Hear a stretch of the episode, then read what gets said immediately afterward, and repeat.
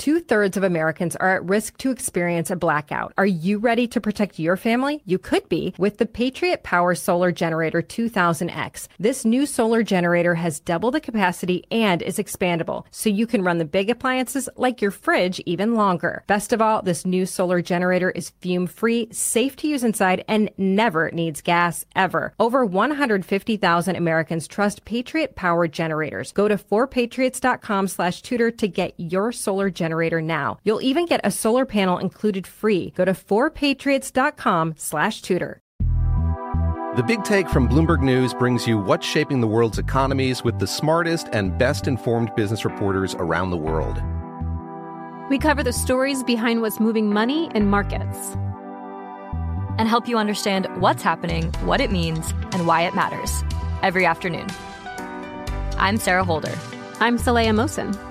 And I'm David Gura. Listen to the big take on the iHeartRadio app, Apple Podcasts, or wherever you get your podcasts. I'm Saleha Mohsin, and I've covered economic policy for years and reported on how it impacts people across the United States. In 2016, I saw how voters were leaning towards Trump and how so many Americans felt misunderstood by Washington. So I started the Big Take DC. We dig into how money, politics, and power shape government and the consequences for voters. With new episodes every Thursday, you can listen to the Big Take DC on the iHeartRadio app, Apple Podcasts, or wherever you get your podcasts. Welcome to the Tudor Dixon podcast. Today is kind of a special day because we get to actually step outside of Earth and dive into all things space, which is pretty cool. We're going to talk about what the future of space exploration looks like, what we can do when we're tourists in space. Can we be tourists in space? all of these things. And I love this because I love the fact that there are people who are like, why do we even need space? People who went to the extent of actually creating a show called Space Force to make fun of Space Force when you actually definitely need Space Force. And we're going to talk about that so that people really understand that everything in space actually impacts everything here in your life. And you may think there's no way but I know that there is not one of you out there listening right now that has not used your phone today or GPS or any of those things that all happen because space is out there. So I want to make sure you fully understand how space impacts your life. But first, you know, I love to talk to you about your health as well. And you know, you can't put a price on your health. And I like to share with you that I stay energized and do what I love every day because I am able to actually get the maximum servings and nutrition of fruits and vegetables. I rely on Balance of Nature's fruits and veggies in a capsule to give me the maximum nutrition of 31 real whole fruits and veggies every day. Balance of Nature is giving all of our listeners 35% off any first preferred order plus free shipping with promo code TUDOR. So just go to balanceofnature.com and enter that promo code TUDOR to get started today. Balance of Nature's fruits and veggies in a capsule are powdered after an advanced vacuum cold process, keeping the maximum nutrition intact. Put your health first the easy way with Balance of Nature's fruits and veggies in a capsule. Get 35% off your first preferred order shipped to you free with promo code TUDOR at balanceofnature.com. I feel confident about my health because of Balance of Nature. Check out all the testimonials from people just like you on their website and see how Balance of Nature is making a difference in their lives. Go now to balanceofnature.com and get 35% off your first preferred order shipped free with promo code TUDOR. And now I get to bring in a friend of mine who knows everything about space, which I'm really excited about. Mary Cull is the Director of Operations for the Institute of Space Commerce, which is a nonpartisan nonprofit organization dedicated to the study of the business and policy of commercial activity in outer space. Mary, thank you so much for joining me. Oh, Tudor, hello. It's so good to see you and to be here with a friend talking about my favorite subject, uh, which is space. And just to be very clear, I am not an expert, but I do know a fair bit. So I'm so happy to get to talk to you about it today. Well, I, I I would assume that there's not really a whole lot of experts out there because isn't it kind of the land unknown? I mean, we are learning every day about space, but I think you know a lot more than me. And I know that you know about how we're trying to expand sp- space exploration and actually get people up there. And I was talking to you about this a few weeks ago And you were talking about things I had never even thought of with waivers and everything. So explain, is this actually, first of all, we're all going, are we actually ever going to be in space? So how does this work? Well, I think, you know, Tudor, as a young girl, if you ever looked into the sky and you saw the stars or the moon and you just wondered like, oh my gosh, what would it be like to be there? That's the, that's the basic concept that has driven space exploration um, by governments initially and by our United States government for the past 50 years to look up and get there and, you know, see what we can discover. And so, um, over 50 years, there actually has been a lot of movement. Um, space is um, commercial space and space systems enrich our lives every single day. Again, like you said in the intro, if you've used GPS to get anywhere today, you've used a space system. If you use your cell mm-hmm. phone, um, if you use a computer to, to um, be a guest on the Tudor Dixon podcast, you're using space systems, right? And so it's very important. And um, what we're finding is that just like anything, commercial industry drives innovation. And so space is not just for governments anymore. As a matter of fact, as we move into the next few years, we will see government move, inching aside to commercial space actions. And that definitely includes uh, space exploration by civilians. And once you start to put humans in space, especially civilians in space, um, it, it, gets pretty dicey because at this point in mm. time, as you know, I mean, America is a great leader, but America doesn't own space. That space uh, belongs to all Earthlings, regardless of their national borders. And um, currently, there's about 90 spacefaring countries. So not every single country has space operations, but more and more every year, new space uh, countries are coming online, and that means putting satellites into space and and getting involved in um, data sharing and things like that that are really collaborative with with all Earthlings. Right? How do so, satellites like that work? Are they owned by countries? Are they owned by private companies that can mm-hmm. rent them out to countries? I mean, this is all stuff that I don't think a lot of us fully understand. Yeah. So satellites are owned by various different entities. Obviously, there are government satellites. Um, for for folks that don't know anything about space, there are actually three to four levels of space. There's LEO, which stands for low Earth orbit. MEO is mid, and GEO is uh, geostationary orbit, and that's where a lot of our critical infrastructures are. Um, our power grids, our weather um, satellites, our communication satellites, and then all the secret stuff that's protecting us. Maybe not all the secret stuff, but lots of cool stuff, right? Mm-hmm. LEO is where most of the communication and also imagery satellites live. And those satellites are owned by governments. They're uh, owned, they're um, owned by private sector companies, and uh, there's a lot of academia. So small satellites are really um, the wave of the future. They've been that way for many years now. Um, you might have heard of uh, space. You might have known. Do you know this guy named Elon Musk? Big deal. I've heard Big his deal. name mentioned occasionally. Yeah. so, so Elon Musk um, and others, um, Amazon has a, a, satellite network, but there are others who have satellite networks that are um, made of many, many small sats in order to provide communication and, um, in some cases, imagery um, for the the entire Earth. And so, the SpaceX satellite constellation is is called Starlink.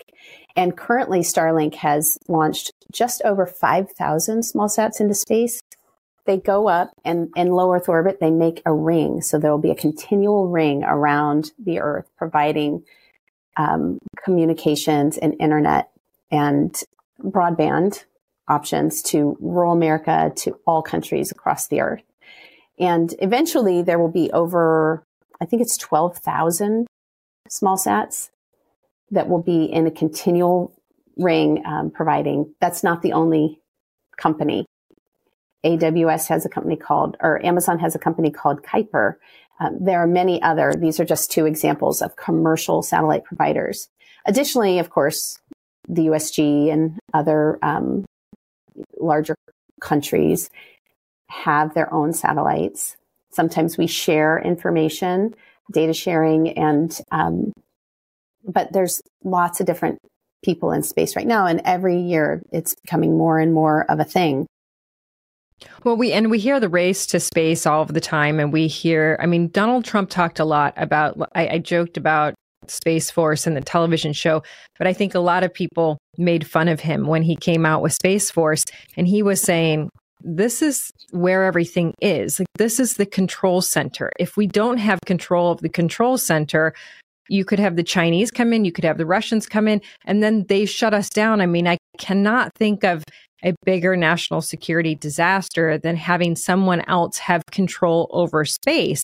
But it's, I mean, it's space. How do you ensure that you have power up there? And how do you ensure that our enemies aren't able to go up there and do something like that? Well, I, you know, I don't think you can ensure that. And, um, you know, one of the things that we have to keep in mind is that space, um, is belongs to all earthlings and that the best way to keep space safe and sustainable is to, uh, you know, operate and um, and share like the best practices and be in collaboration with all governments right now there's going to be some bad actors and hmm. for bad actors who you cannot trust who have not signed the space outer space treaty or the, any of the other treaties or who aren't even in um, the un COPUOS which is um, a an organization that focuses on um, basically peaceful uses of outer space. And what they've done back in the early 60s, they came together and decided that we would do some treaties. And in recent times, they've basically come together in a Congress and they decide on the best practices. And then all of the countries that are involved agree to these practices. But um, there there isn't um, there isn't anybody that's in charge, and so as Americans, we can be happy for Space Force because the best defense is a really good offense, right? And so now you're going to see other countries like Japan and and maybe others stand up their own Space Force op- Space Force operations, and really what that does is just keeps everybody pretty honest. Um, mm-hmm. And then you know for our Space Force. Um, they are protecting our nation's assets and they're protecting the satellites and all of humanitarian efforts that happen for the world at this point. And so, so I think if a anything, lot of as people, Americans, we should be proud of the Trump administration for bringing SPD4 into. Let's take a quick commercial break. We'll continue next on the Tudor Dixon podcast. I'm Saleha Mohsin, and I've covered economic policy for years and reported on how it impacts people across the United States. In 2016, I saw how voters were leaning towards Trump and how so many Americans felt misunderstood by Washington. So I started the Big Take DC. We dig into how money, politics, and power shape government and the consequences for voters. It's an election year, so there's a lot of focus on the voters that TikTok is reaching. The initial reaction is like, oh, things are looking so resilient. I don't want to be too pessimistic, but I just don't see the political will down in Washington right now to, to change their tune. I think the American electorate has been signaling that it expects a rematch of the 2020 election. These are unprecedented times. With new episodes every Thursday, you can listen to the Big Take DC on the iHeartRadio app Apple Podcasts, or wherever you get your podcasts. If you love sports and true crime, then there's a new podcast from executive producer Dan Patrick and hosted by me, Jay Harris, that you won't want to miss. Playing Dirty Sports Scandals.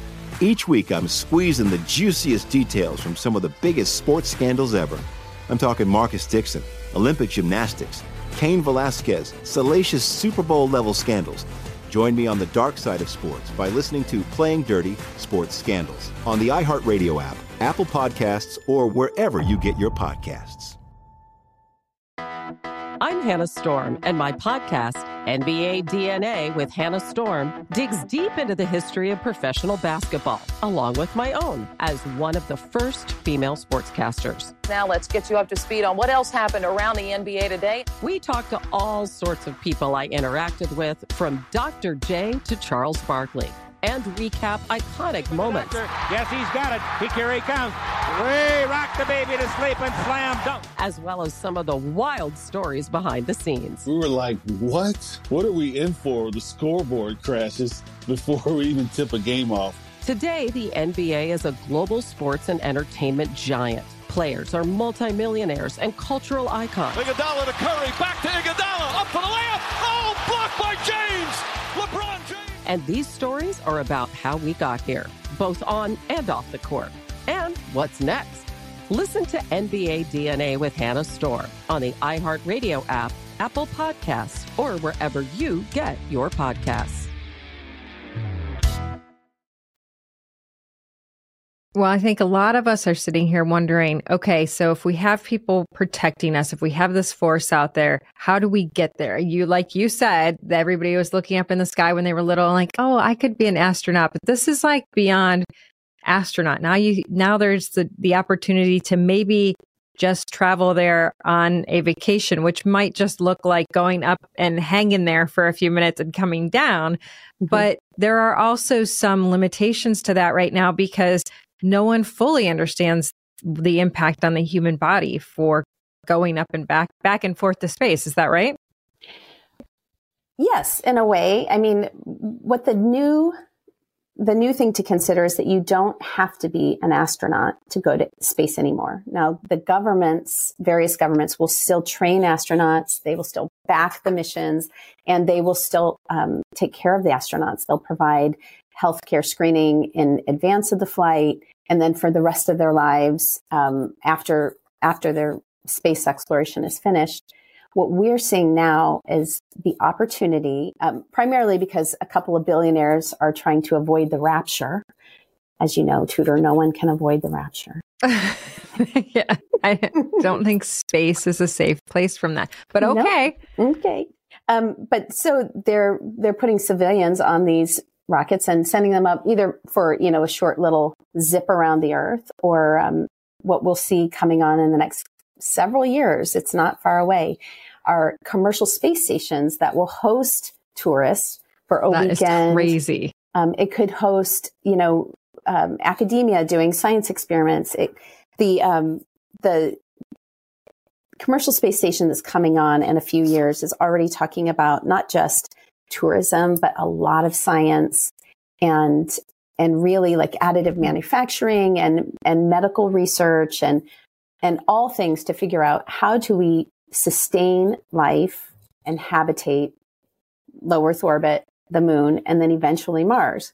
And so, what you and I were talking about the other day was that um, at this juncture in history, there is no informed consent for civilian spaceflight because there's not enough health data to to underpin that those um, data sets, right? So, as a civilian going into space, there have been fewer than 700 people that have flown to space.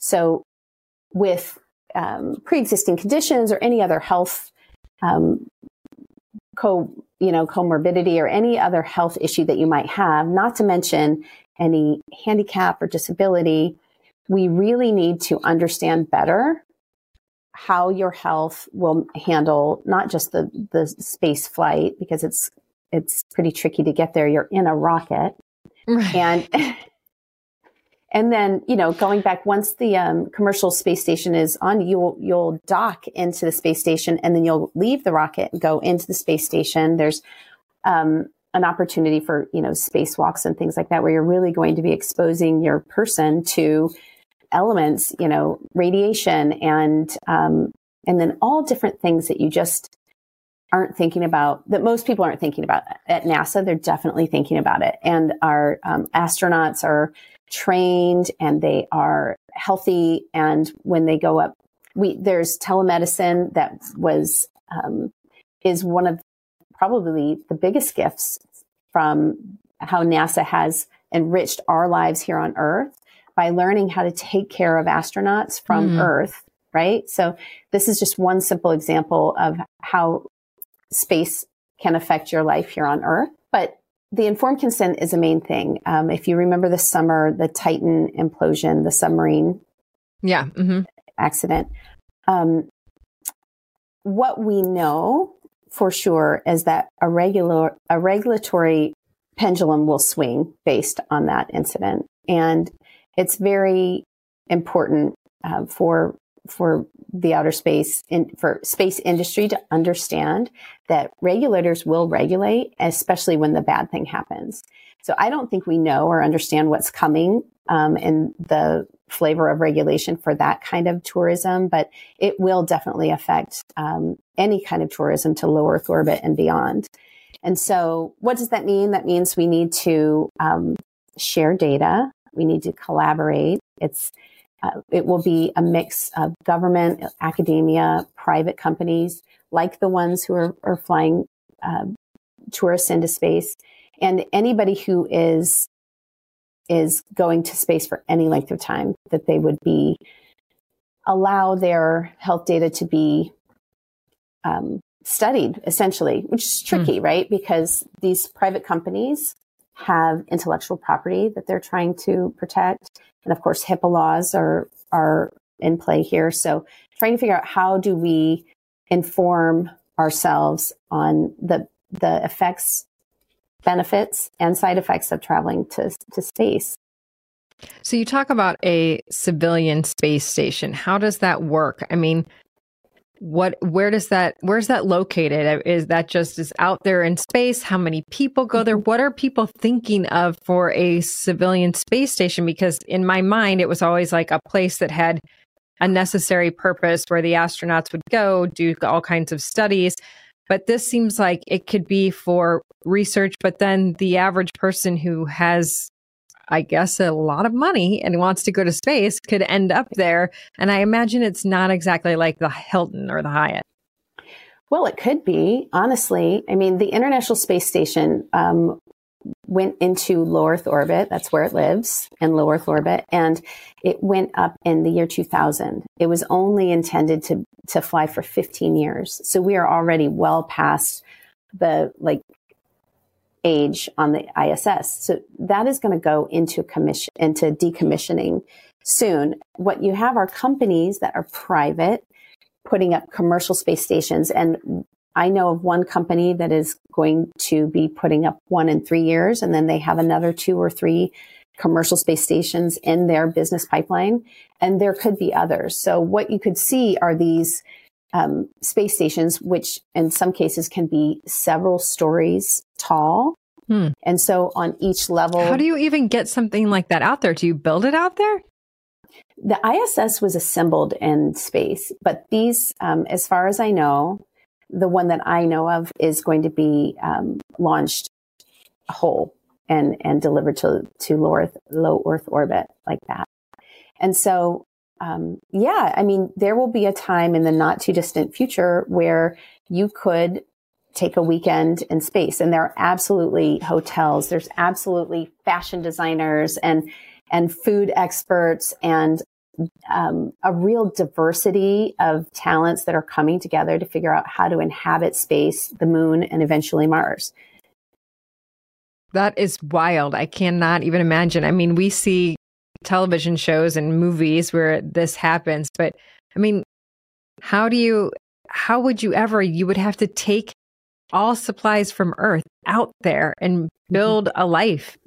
That seems yeah, Impossible. well, and that's one of the impediments, right? So that's one of the things that um, the aforementioned Elon Musk is great because he's working on a um, a big rocket, and um, he's not afraid to let things blow up. He's a true entrepreneur, like him or not. Like he is running test missions on Starship, and you know the one that flew a couple weeks ago. There's one that's going to come before the end of the year. So Google it. Definitely watch it. You can watch it live. It is the most, it's the most fun thing to watch.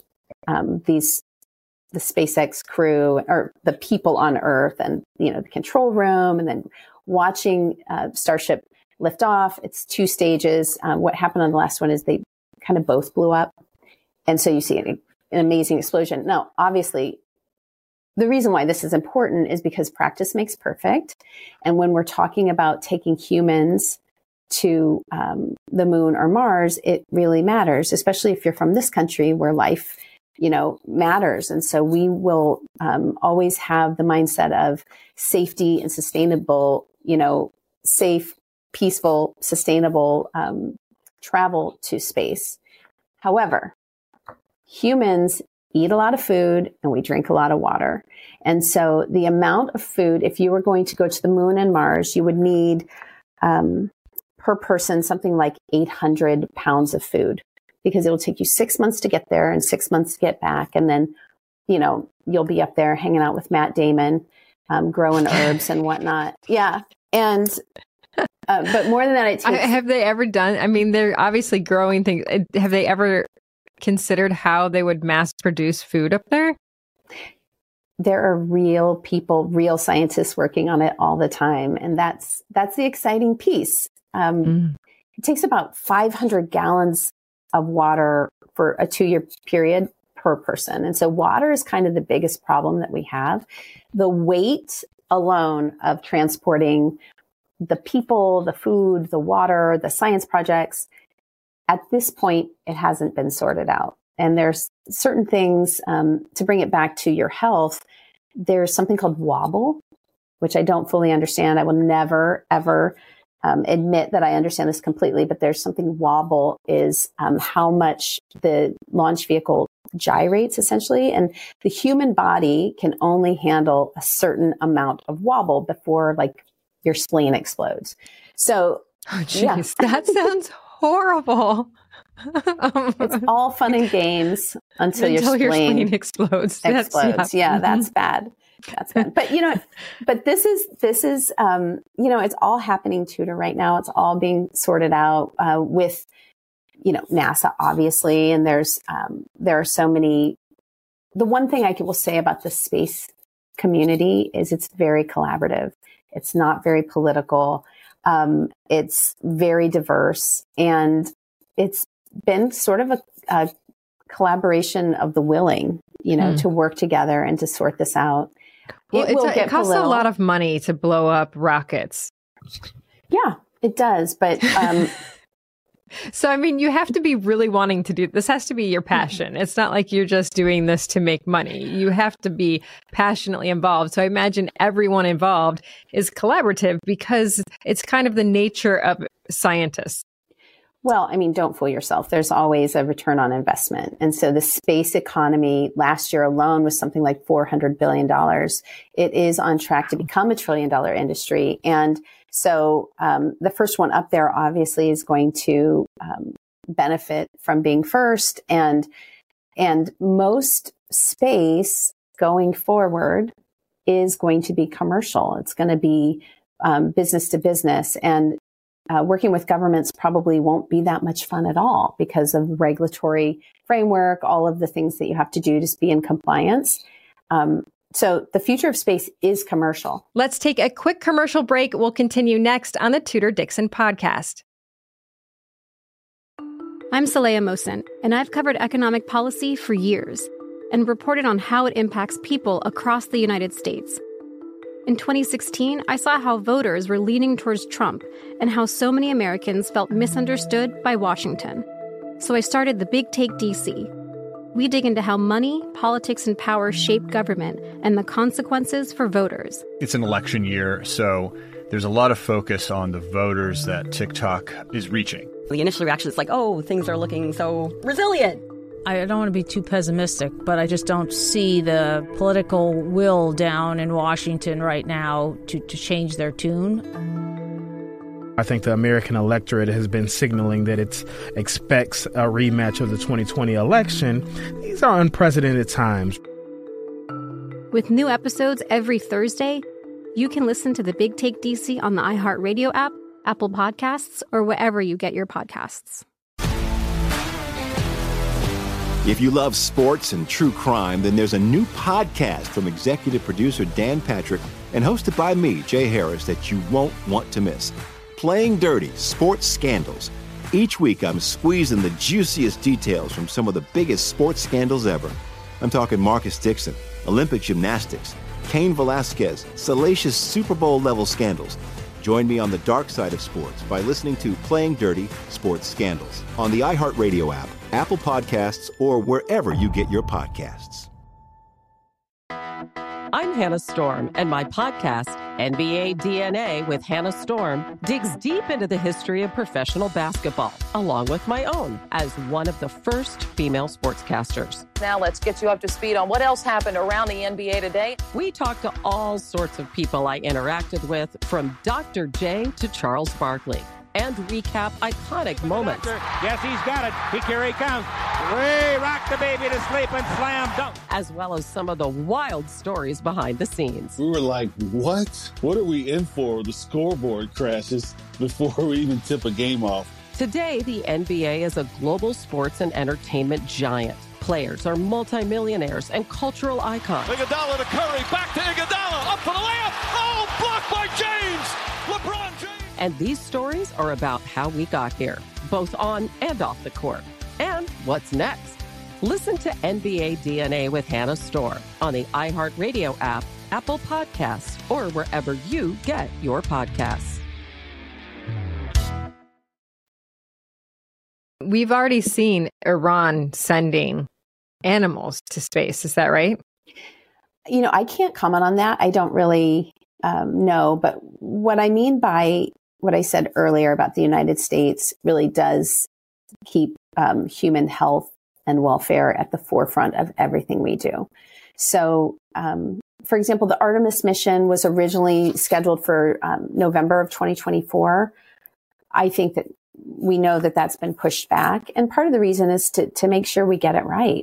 Um, I don't know how old you are, but I am old enough to have witnessed the Challenger. Yeah, and so mm-hmm. that was a very sad day um, for the world to experience. And so it's important as America, who are, we are leading in, in many different ways, but the best thing that we provide is the thought leadership. And so to, to create these opportunities to travel to space, to, to ha- inhabit the moon. Um, as you know, Artemis is going to the moon. They're going to send the second man and the first woman and who knows who else. It's going to get really fun. And we're going to be there. We're going to stay there. And then from there, we'll be able to move, we'll be able to launch to Mars, um, which is, you know, probably more like 20, 40, 20, I don't, it's, we've got some time.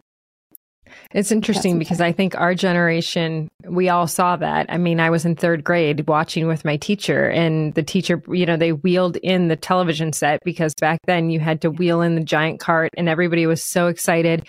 And it was terrifying. You know, as a kid, your teacher starts crying. Everybody is in, like, all of us were going, What just happened? What did we just mm-hmm. see? And mm-hmm. I think we, growing up with that, there's always been this intrigue and fear related to space because we all sat there and saw it. And I think for most of us, we were in class and this was yeah. like, because there were teachers on that, mm-hmm. on that flight. And so yeah. it was like a big deal for all of us. And as I listen to what you're saying, I think having gone through that as a kid, I'm like, man, it really seems bizarre to think that would I be able to if if I'm 20 years from now, one of my girls says, "Hey, we're going to go spend the weekend in space." Would I be able to let her do that? You know, would I I mean, obviously she's an adult, but there would be a huge part of me that would go, "Oh, no way. You're not getting on that rocket," you know? Yeah, well, I'm from Akron, Ohio, and Christa McAuliffe was a teacher from Firestone High School, and I went to a neighboring school called Coventry High School, and we watched. I was in middle school that day, and it was just very, very sad. But the beautiful thing about America and life is that um, innovation moves on and it inspires mm-hmm. you. And part of the reason why I got involved um, in all the things that I do um, is because I have a nephew who wants to live on Mars, and I have I have a family member who's going to be um, going up on one of those billionaire space flights, which, you know, potentially we're going to reroute to like Jupiter or somewhere really fun. Just send him to deep space. Just joking, of course. Um, but no, I mean, and in all honesty, uh, we want our family members who will be traveling, you know, this is inevitable, but we want it to be as safe as possible. And we want to know and understand, you know, all of the health benefits. You never, we just don't know right now if somebody travels from space, gets on the ISS, what bacteria are they exposed to? What, you know, the radiation, I think we're pretty clear on that. The folks at NASA have got that all sorted out. But um, there's just so many um, unanswered questions. We're only going to learn. run them. into other folks out there? I don't think so, but what do I know? I don't know. I um, I so think you my, don't know if these aliens in Peru are real. You know what I know? I know that um, I there's there are a, a, lot of things flying around in space. There's orbital debris, which we haven't even spoken about yet, but it's basically trash flying around in space. Um, and, you know, there are drones, there are weird, you know, operations um, from time to time from from countries who aren't sharing what they're doing with us. So I don't know. I don't. I don't really believe in. I mean, aliens. that's another thing that I'm sitting here thinking, and I'm like, I mean, it's so much different than where we live now. So you go, say you go to the moon and you see, I mean, we saw the first steps on the moon and obviously there's no gravity there. So there's no garbage dumps. There's like, I mean, and you, you're talking about the, this massive amount of food and supplies you have to bring up. And then that, that all becomes garbage and waste. Mm-hmm. Where does, does that all just float? Does human waste just float? Like what happens? I mean, it's a really different thinking yeah, well, about it that way It's just really different than the the world that we live in. Yeah, I mean, let's not get into the human waste discussion, but what I can say is, you know, one of the things that civilians, um, what we refer to them as civilian spaceflight participant. So these are not astronauts, but they're civilian spaceflight participants. And, you know, they're going to be women and there are certain things that happen when you're a woman. And so those um, there will be necessary precautions. There will be things that are in that you have to really consider um, if you're going to stay in outer space and you know in a in an environment with no gravity. There are there are health concerns, right? And so those things will be some of the considerations. Um, if you have a disability at all, you know, um, if you're hearing impaired, for example, being in outer space, it could be very, very different than being here on the ground. Um, mm. If you, um, you know, I, by the way, um, the future of space is commercial, and there are so many commercial operations that are that are creating great technologies, um, training para astronauts. These are folks that um, have spinal issues. So being in, in a gravity um, being in anti gravity will be really um, an amazing experience for them. And the benefits that we could see from these folks getting their chance to go to space. It's just unlimited um, medical research and figuring out how to help people here on Earth, loyal Earthlings like ourselves. I mean, I will be two feet on the ground. You won't see me in any of those contraptions. Well, I appreciate you coming on and telling us all about this. And when these, as these space stations are being built, we'll have you back to talk about it because that fascinates me. And I, you know, looking at the numbers of there is really truly a curiosity. And it seems like there will be a significant amount of people who will want to be doing this. And as it becomes more commonplace and people and the prices go down, I imagine we'll see a lot of people. So we'll, we'll chat again. Yeah, no, and at that point we'll delve into insurance, insuring people going into space because that's the next big thing. Yes. Yeah, yes, I, I, imagine. I mean, it, it is, I can see how it's an entire industry and it will be bringing mm-hmm. in massive amounts of money to different industries. It's just interesting to think about how many different industries have to be involved just to get one rocket up there and to have people up there will be pretty incredible. Yep, it's coming. The future's now. Well, Mary Cull, thank you so much for coming on today. Thanks, Tudor. I appreciate it. And thank you all for joining us on the Tudor Dixon podcast. For this episode and others, go to tudordixonpodcast.com. You can subscribe right there or head over to the iHeartRadio app, Apple Podcasts, or wherever you get your podcasts. And join us next time on the Tudor Dixon podcast. Have a blessed day. Two thirds of Americans are at risk to experience a blackout. Are you ready to protect your family? You could be with the Patriot Power Solar Generator 2000X. This new solar generator has double the capacity and is expandable, so you can run the big appliances like your fridge even longer. Best of all, this new solar generator is fume free, safe to use inside, and never needs gas ever. Over 150,000 Americans trust Patriot Power generators. Go to 4patriots.com slash tudor to get your solar generator now. You'll even get a solar panel included free. Go to 4patriots.com slash tudor. I'm Saleha Mohsin, and I've covered economic policy for years and reported on how it impacts people across the United States. In 2016, I saw how voters were leaning towards Trump and how so many Americans felt misunderstood by Washington. So I started the Big Take DC. We dig into how money, politics, and power shape government and the consequences for voters. With new episodes every Thursday, you can listen to the Big Take DC on the iHeartRadio app, Apple Podcasts, or wherever you get your podcasts. The Big Take from Bloomberg News brings you what's shaping the world's economies with the smartest and best informed business reporters around the world. We cover the stories behind what's moving money and markets. And help you understand what's happening, what it means, and why it matters every afternoon. I'm Sarah Holder. I'm Saleha Mohsin. And I'm David Gura. Listen to The Big Take on the iHeartRadio app, Apple Podcasts, or wherever you get your podcasts.